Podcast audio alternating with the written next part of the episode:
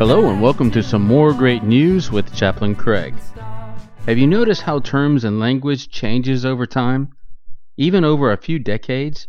I remember when cars that had a previous owner were called used cars, as that made it sound like the car had been abused or worn out. Cars of this lowly status have now achieved the coveted title pre owned. So, I guess they owned it but never drove it. Hmm.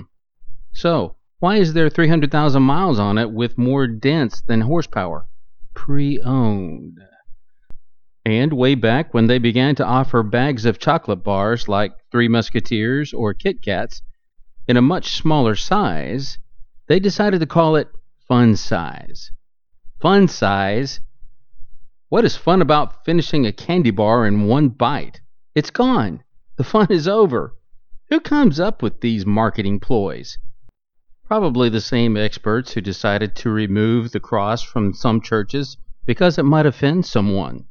I guess we will do anything to get someone to accept what we offer, even if it means twisting the truth or casting out the truth altogether. After all, do we not cease to be bold in our faith if we can't wear the very emblem that represents the foundation of that same faith? If we remove the cross from the place we gather to worship, then I believe we have just joined the ranks of those who wear a cross around their neck or place it on their car and commit every crime imaginable with no regrets. Either way, you have deemed its symbolism as insignificant. That's a lot of food for thought. Fun size. We have forgotten how to deny ourselves. Christ comes before us even the lost who we are trying to avoid offending. If you don't have a foundation, you have nothing to build upon. Yet we choose to offend Christ instead. And in Scripture, Jesus said, If anyone would come after me, let them deny themselves and take up their cross daily and follow me. That's in Luke chapter 9, verse 23. Let's pray. O God, have I forgotten who this is all about. Is it all about the world? Or is it about you who died to save it? Lord, I choose you. And may your cross so shine in a dark and weary world.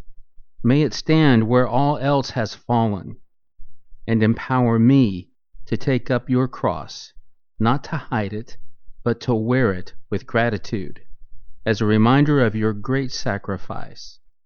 In Jesus' name, I pray. Amen. You have been listening to Chaplain Craig with great news, not ashamed of the gospel or the cross.